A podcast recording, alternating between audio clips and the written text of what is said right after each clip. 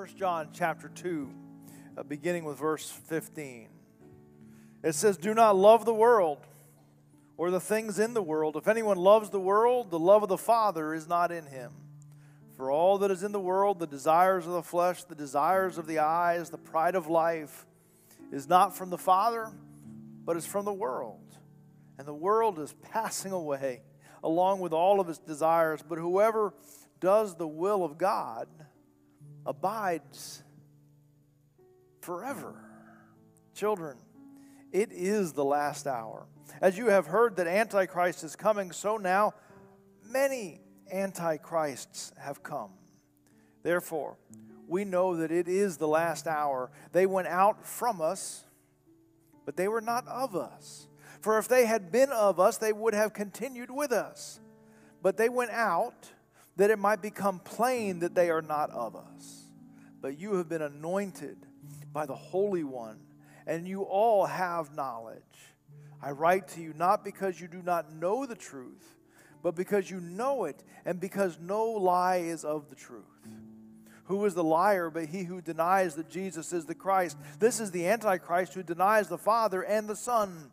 He who no one denies the Son has the Father.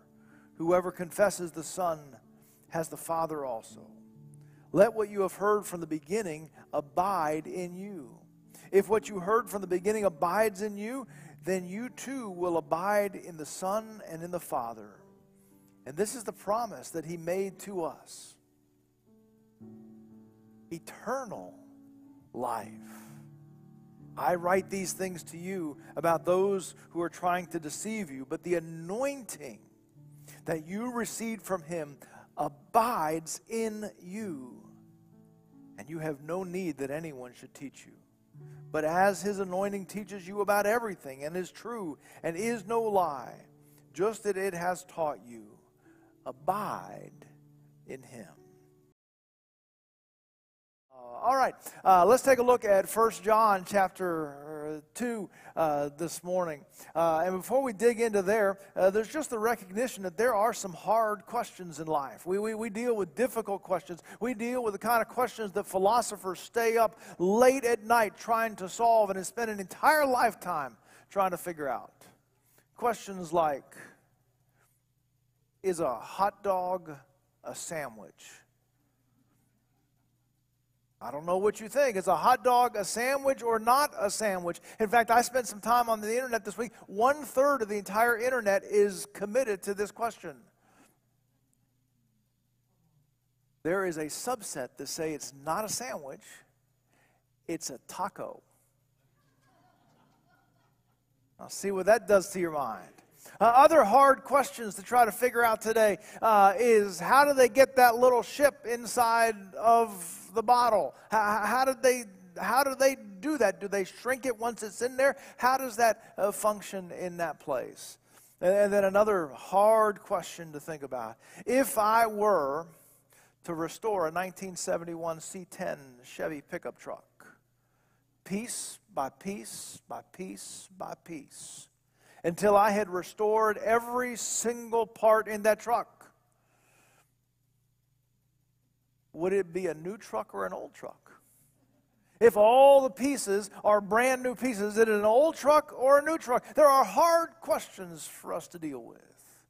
But in our passage of Scripture this morning, the hard question for us to deal with, the hard question that comes before us in this passage of Scripture, is the question, can you cease to be a Christian? Can you cease to be a Christian? Is it possible for one day or one season in your life to be a follower of God in all things, and then for there to be another day in which you are not? That is the question that is the crux of this passage, the heart and also the difficulty in the passage of Scripture that we're dealing with. You see, there used to be those who used to be believers, and it seems as though they're not anymore. They were part of the faith. They were part of the community. They were part of the church. And now it tells us that they have gone out. What does that mean? In some ways, this is really just an amplification of the question that we looked at last week. Remember, the question we looked at last week is, what happens if a believer sins after they get saved? And one of the things that we discovered is that Jesus came to forgive all sin. And that there's no sin that is outside of the category of his forgiveness. But now the question is amplified. It's turned up to 11 and says, what happens if a person seems to walk away from their faith? What about the person who used to sit next to us and they don't anymore? They just seem to have walked out. In fact, sometimes it seems as though they've rejected what they once believed. One of the things that I find interesting is that the early church is already dealing with this question. It feels like an incredibly modern question to deal with. It seems more like a 21st century question to deal with than a first century question. But here it is. John is writing to the church there in Ephesus, and this is a follow-up letter to his gospel in which he says, listen, now that you've said that you're going to be a follower of Jesus, how's that going? And one of the things that he has to deal with in these opening paragraphs is, what about the person who used to sit next to you in church and doesn't anymore? What is their status? What is up with that? Where do we file this question? It's a long-term question that we have to deal with in church, and it impacts us several different ways. It impacts us. It impacts us emotionally. It impacts us emotionally in terms of the people that we're talking about. Those are people that we know. Those are people that we love. Those are people that we care about. It impacts us relationally. It's incredibly discouraging to have a person that you are walking side by side with in faith, and then they don't. As a pastor, it's discouraging.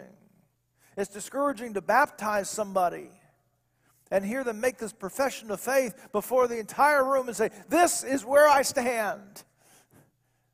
And then you can't find where they stand anymore. It's hard. It's a deep question for us to wrestle with theologically. What is the right answer to this question?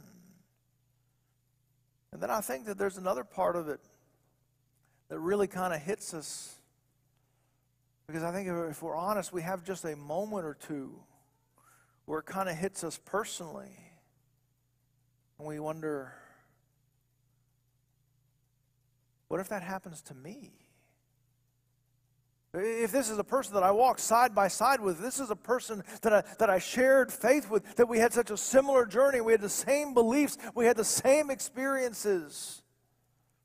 And if you would have looked at us 7 years ago, we were the same. And then today, how do I know that's not going to happen to me? It's a hard question. So how do we answer that question? We have a little bit of a temptation to pontificate. I wanted to use that phrase today, a temptation to pontificate.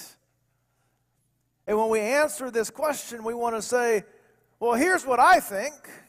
Or, you know what makes sense to me, or this seems right, or this seems wrong to me. As far as I can tell, here's the logical answer to that question. That's cool, but it's not our calling. It is not our calling to pontificate and give our opinion or to measure up, here's what makes sense to me, or here's my logic. Our calling is to find out what is it that God says through Scripture in passages like this. So is it possible to cease to be a Christian? Let's see what the Word of God says. The first thing that we need to do as we try to unpack this question this morning is to ask the question, what does it mean to be saved? What does it mean to be saved? And we struggle with that question sometimes. I'll be honest with you, I shared not too long ago in at least one place my own challenges when I was little. But that I was pretty sure that I was saved, but a little bit not sure. I don't know, I think I did it the right way. I think I said the right things. I think I did the right things. I think God heard me, but what if he didn't? And so, personally, I know a little bit of what it's like to go on a little merry-go-round of doubt. That says, well, maybe, maybe not. I don't know. What does it mean to be saved? Well, we can answer that with a little bit of theological thinking. In fact, we can answer that with a little bit of theological tension. There are a couple of places where we got to hold on to this word and this word at the same time. Scripture reveals these words.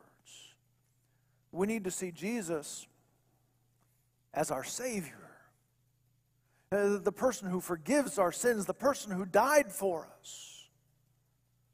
But he also tells us that we need to see Jesus as our Lord, our master, our boss, our ruler. And so what does it mean to be saved? Scripture tells us that Jesus is our Savior and our Lord. He is the forgiver, but he is also to be in charge of our lives. What does it mean to be saved? We need to come to the place where we depend on Jesus with our whole lives. Where do I stand before God? I stand with Jesus and I depend on him.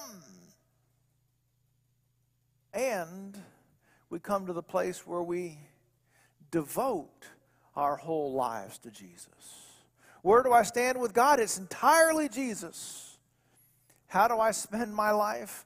It's entirely Jesus. We live under his grace, and we live under his authority. I read this week, somebody had posted this, that Jesus forgives us, and he forms us. These are the theological truths. These are the tensions that we are supposed to hold. He is Savior. He is Lord. We depend on him. We are devoted to him. We live under his grace. We live under his authority. He forgives us, and he forms us. He shapes us. He changes us. But there's one more thing for us to hear in this passage, and that is not just a theological tension, but it's an experiential reality. Because you see, it's not just our confessing Jesus as Savior and Lord, but when we do that, something happens inside of us. In fact, this passage of Scripture is talking about those who went out, those who went away, and we're gonna come and double back on those folks in just a minute, but we talked about those who went out and are no longer with us. He talks about them. He says, but you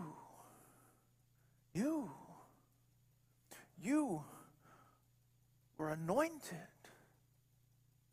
This isn't just a physical, someone pouring oil over your head, but this is something has come over you, because our salvation is more than just intellectual. It's not just a performative checklist. It is the fact that the God, the living God, dwells in us. And we have a brand new life. And we have moved from death to life. We have been born again. There is a starting point for our lives. It is real, it is spiritual, it is divine, and it is eternal. Something has happened to you. It's not just theological tension, believing the right things, but something actually happens. The Spirit of God comes to live inside of you. And so one of the things that he tells us is, listen, these are the things that you have to know, Savior and Lord. But as he talks about your faith and the strength and the abiding of your faith, he says something happened to you. You were anointed by the Spirit of God. It's a real life experience. Now, what about those who leave? I mean, we can say, well, I understand all of those things, Pastor Tim. I understand what John is saying here in this passage, but that doesn't change the fact that the person who used to sit next to me isn't here anymore. What happens to those who leave?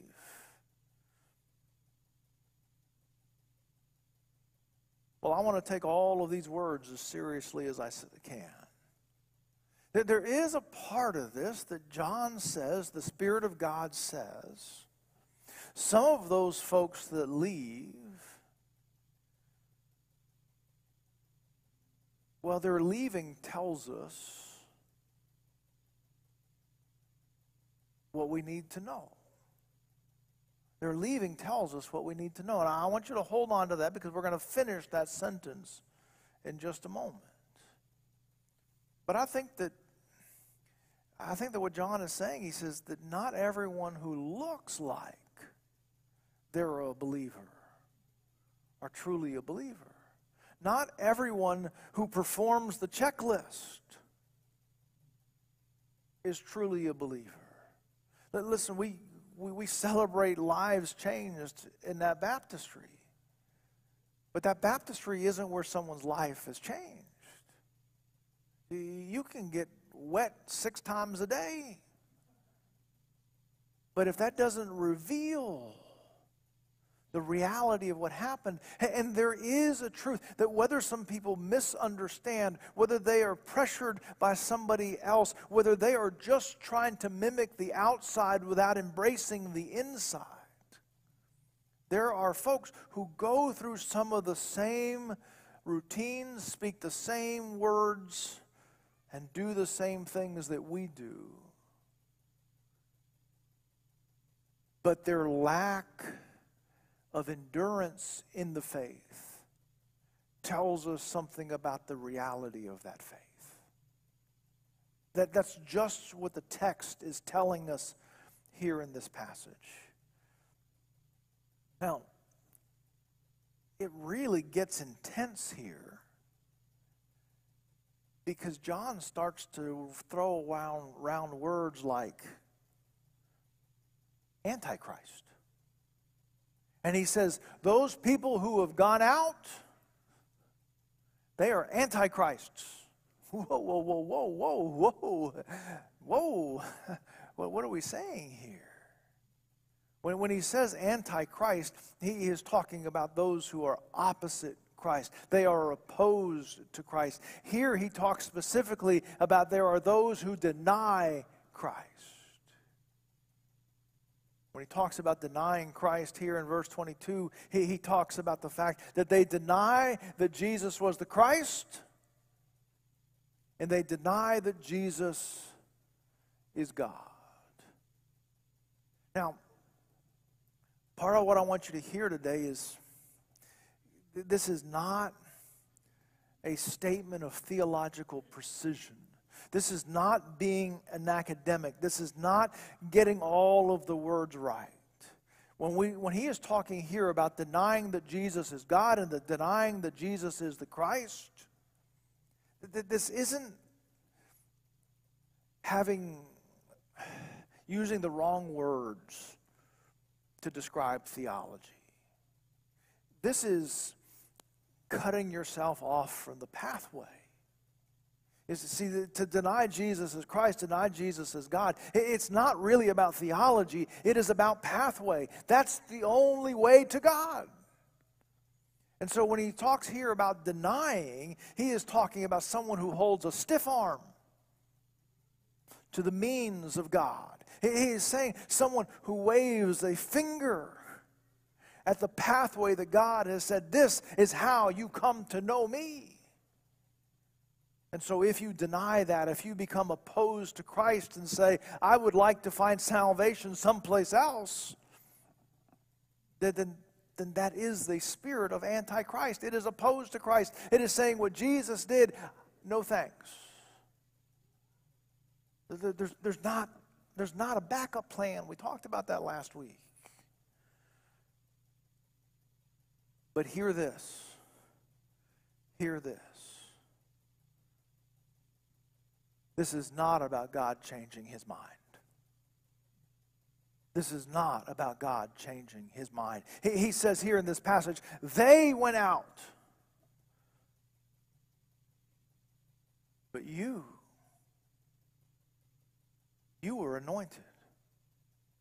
You were anointed. You were transformed by a real event. You were given eternal life by the promise of God. You know how long eternal life is?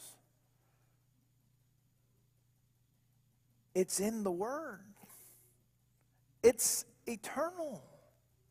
If you have been given eternal life by the promise of God, you can get scrap paper out if you need to. If you have been given eternal life by the promise of God, how long will it last? Eternity. It's in the Word. It's in the definition. So yes, there may be some who have gone out because for whatever reason, they were never really apart. And they have denied and cut off the pathway by which God works. But this is not about God changing his mind. You have been anointed, transformed by a real event that happened in your life. You have been given eternal life as promised by God himself.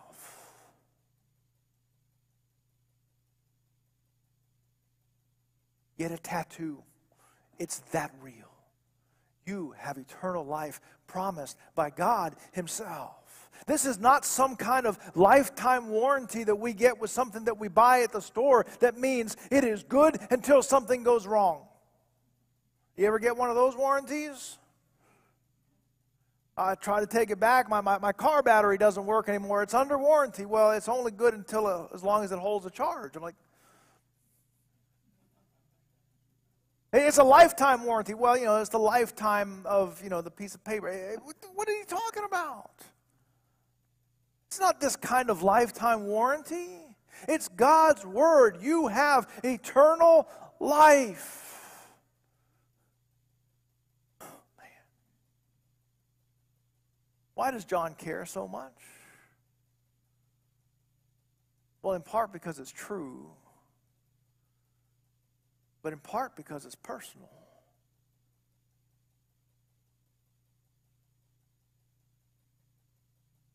John stood right next to his best friend, Peter.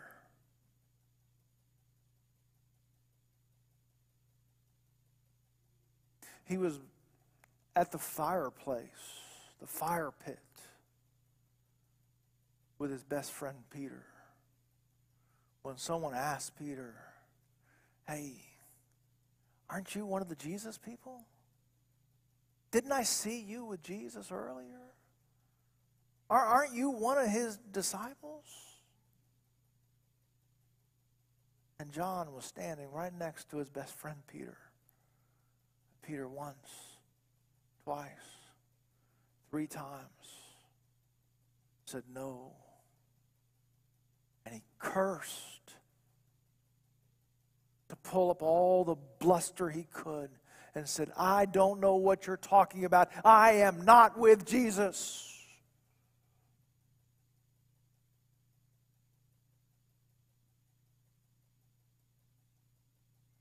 That feels like someone who walked away, doesn't it?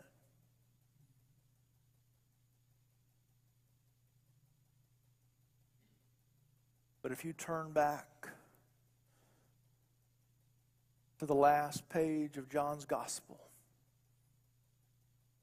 he doesn't finish the story until he makes it clear that Jesus has never written Peter off.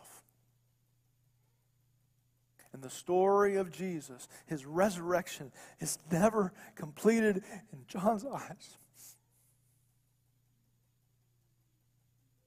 until he's seen the restoration of Peter. You have eternal life, Peter. And I believe that John included that because the Spirit of the Lord told him to include it. I believe he included it because people in that day wondered, well, what about Peter? Did you hear what Peter did? Yes. But he is restored because Peter has eternal life. He included it because you and I needed to know what happened to Peter.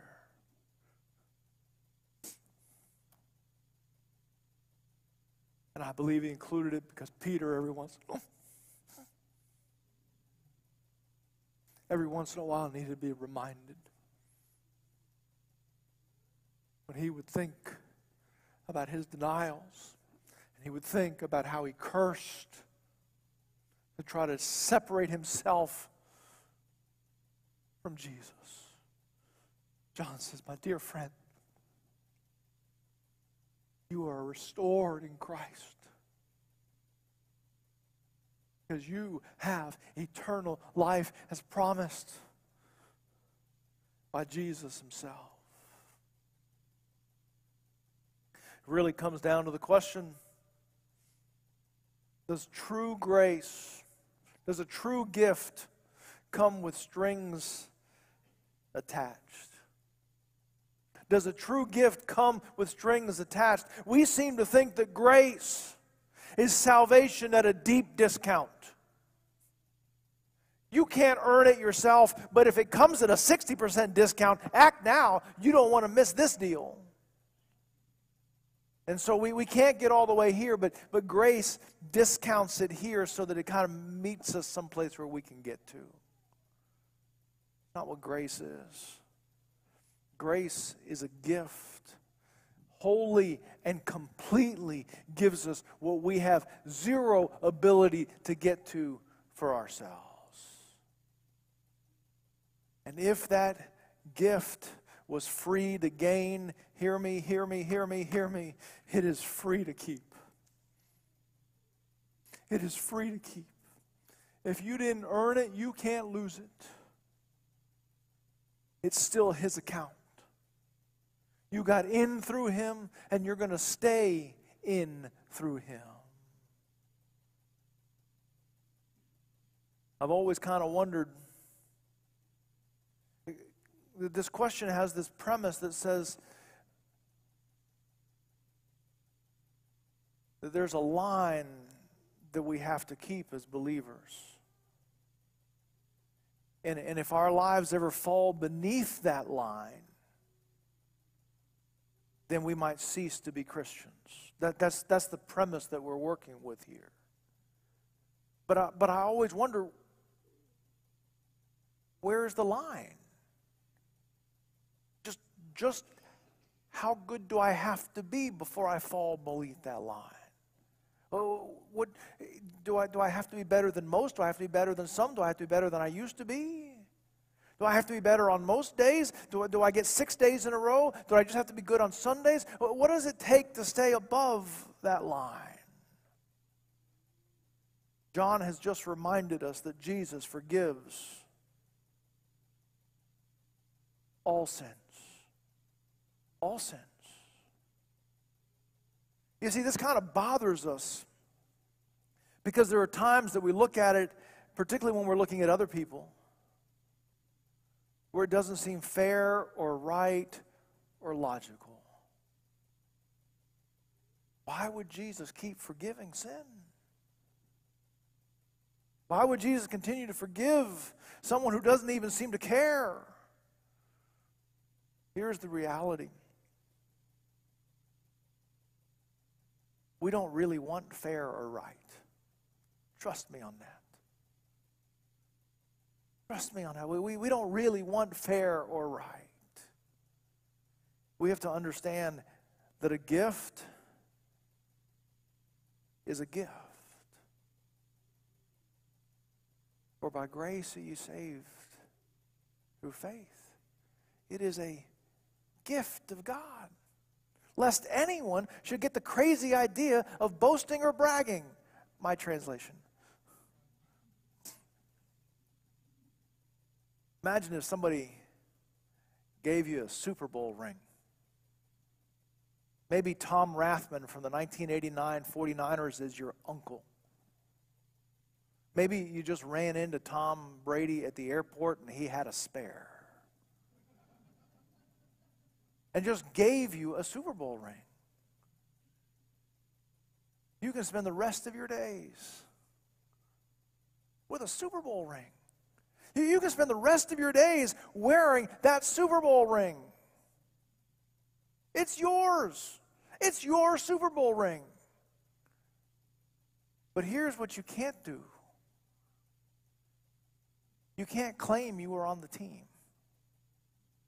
You can't be telling the stories about the time it was 3rd and 18 and you went deep along the right-hand sideline and you made this incredible catch. No, somebody gave you a ring.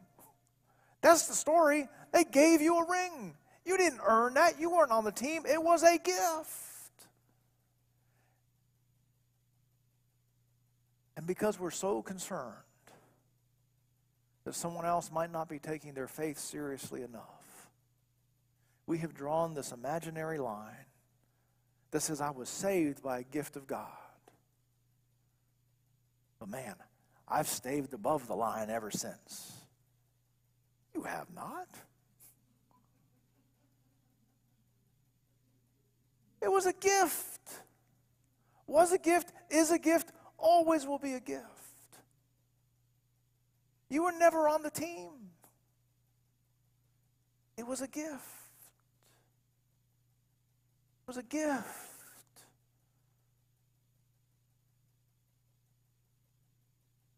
Oof. So what does this mean? Well, one of the things that I want you to understand is that if you are in Christ, He is in you. You are anointed. You have an experience. It is a gift, and He's not changing His mind. And that's true about some other people in your life as well. But I'll also say, and I'll try to squeeze this in as fast as I can.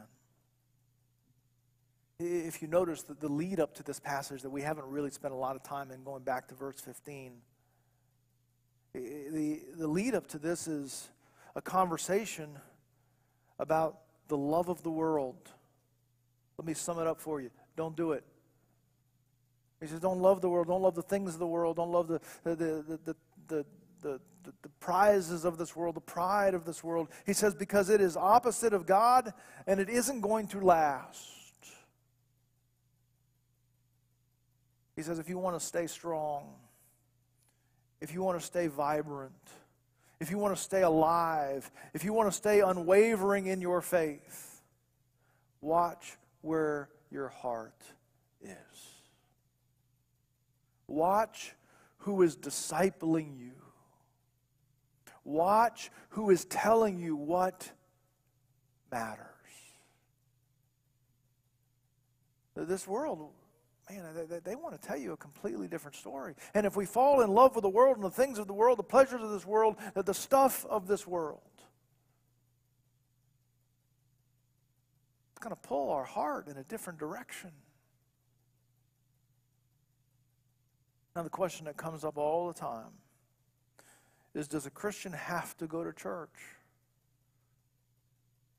I believe in Jesus. I love God. I don't have to go to church. Well, first of all, almost all of Scripture is written to people who are in the community of faith, the gathering of people together.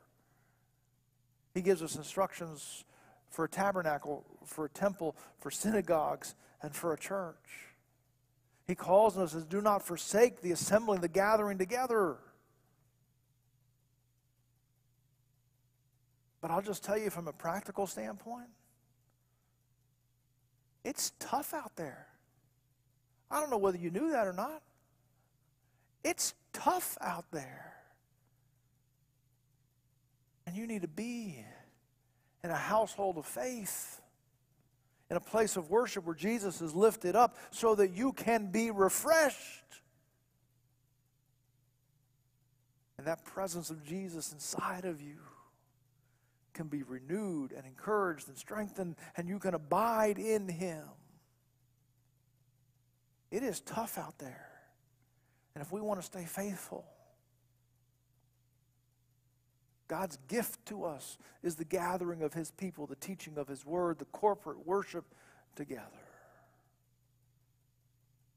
And if you are a leader in this church, you are to hear how much the people of this church need to be refreshed in their faith every time we gather.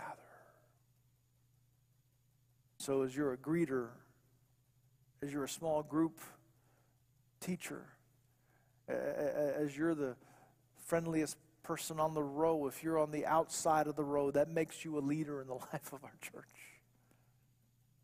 People can't get to their seats without going past you. Part of the role of this church is to refresh people who have been doing battle all week long with the voices of this world.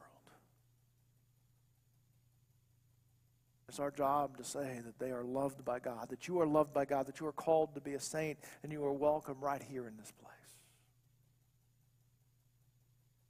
Because we want to affirm and strengthen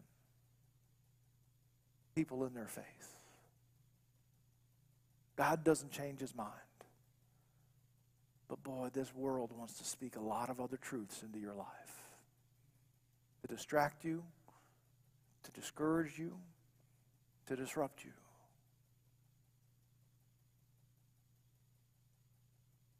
Nobody knows as well as I do that this church ain't perfect. From the pastor on down. But this place exists to help you stay strong in your walk with God, to refresh you, to renew you, to encourage you. Be here. Be refreshed. Be here. Refresh the person sitting next to you. Let's do this for a payment. Let me pray for you. Our Heavenly Father, Lord, I pray that we've been faithful to your word today. Lord, I pray that we've spoken the same emphasis that you would have us to speak. I pray that we've gotten information and facts correct. But Lord, I also pray that we've spoken to hearts that have some places that are exposed around this topic, hearts that maybe have become callous around this topic. I don't know. But Lord, would your Spirit do a work in this place? Through your word. We pray this in your name. Amen.